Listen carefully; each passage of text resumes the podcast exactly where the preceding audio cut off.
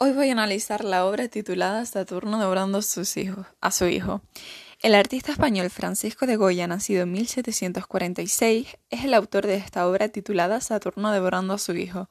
Él estudió en el taller llamado José Luzán y posteriormente viajó a Roma, donde allí estudió el barroco italiano.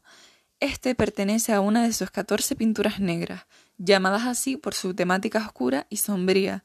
En esta obra quiso reflejar su estado de ánimo y los fantasmas que dejaban en evidencia a su vejez, desde su enfermedad, responsable no solo de su sordera, sino también de su cambio de estilo, hasta el renacer del absolutismo de Fernando VII. Asimismo, sus retratos fueron, se comenzaron a ser más fuertes y vigorosos, dejando de lado las pautas académicas. Cabe destacar que Goya y sus pinturas tienen un fondo metafórico, donde refleja los tiempos oscuros por los que pasaba el país, así como el renacer del absolutismo ya nombrado anteriormente. Con respecto a la época, Francisco la realizó en 1819, donde destacó por no ser una obra típica de la estética romántica en la que había nacido, sino por utilizar una temática con poca amabilidad y crudeza con relación a las tonalidades.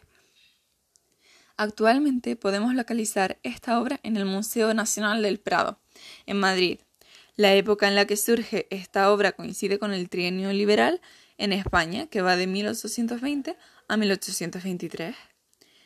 Con respecto al mito de esta obra analizada, como personaje principal tenemos a Saturno, crono en griego, que es un antiguo dios itálico procedente de Grecia. Este fue expulsado del Olimpo por Zeus, lo que provocó que se instalara en Capitolio y formó la ciudad Saturnia. Según la mitología romana, el dios Saturno debía acabar con todos sus hijos, porque estos, al ser dioses, podrían llegar a arrebatarle el poder, como ya había hecho Saturno con su propio padre, Urano, anteriormente, al que además lo castró con una hoz. Metafóricamente hablando, representa al tiempo que lo devora todo. En esta escena representa infanticidio y canibalismo. No todos sus hijos fueron devorados. Júpiter se salvó, quien fue con quien luego se convertiría en el jefe de los dioses destronando así a su padre y obligándole a, vomitar a sus hermanos. Como bien se puede apreciar en la imagen, solo aparece únicamente la figura de Saturno y la de uno de sus hijos que no se distingue bien cuál de ellos es, ya que está sin cabeza y sin brazos. No se encuentran otros elementos o seres mitológicos presentes en la misma.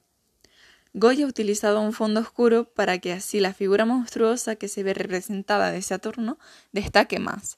Hizo uso de colores oscuros y siniestros para darle sensación de crudeza e incluso llegar a crear terror. Este dios se encuentra en una postura semi-agachada.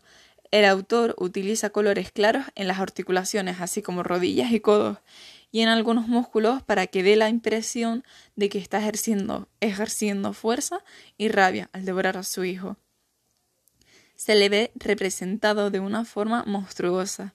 En su rostro resalta los ojos que se encuentran totalmente abiertos, lo que, no indica, eh, lo que nos indica locura o demencia.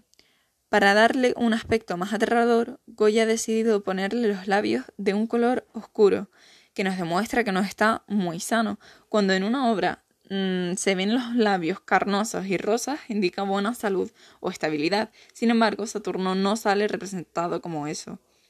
Otro de los factores que resalta es la forma en la que se encuentra el pelo, despeinado y grisáceo. El autor ha decidido dibujarle bigote, no dibujarle bigote, para que se pueda apreciar más la acción que está llevando a cabo, la de devorar a su hijo. Con respecto a la figura de su hijo, lo primero que llama la atención es la sangre y la espalda, puesto que los colores claros, como ya hemos nombrado anteriormente, aparte de reflejar luz, crea un centro de atención por el resto de oscuridad en la que se encuentra.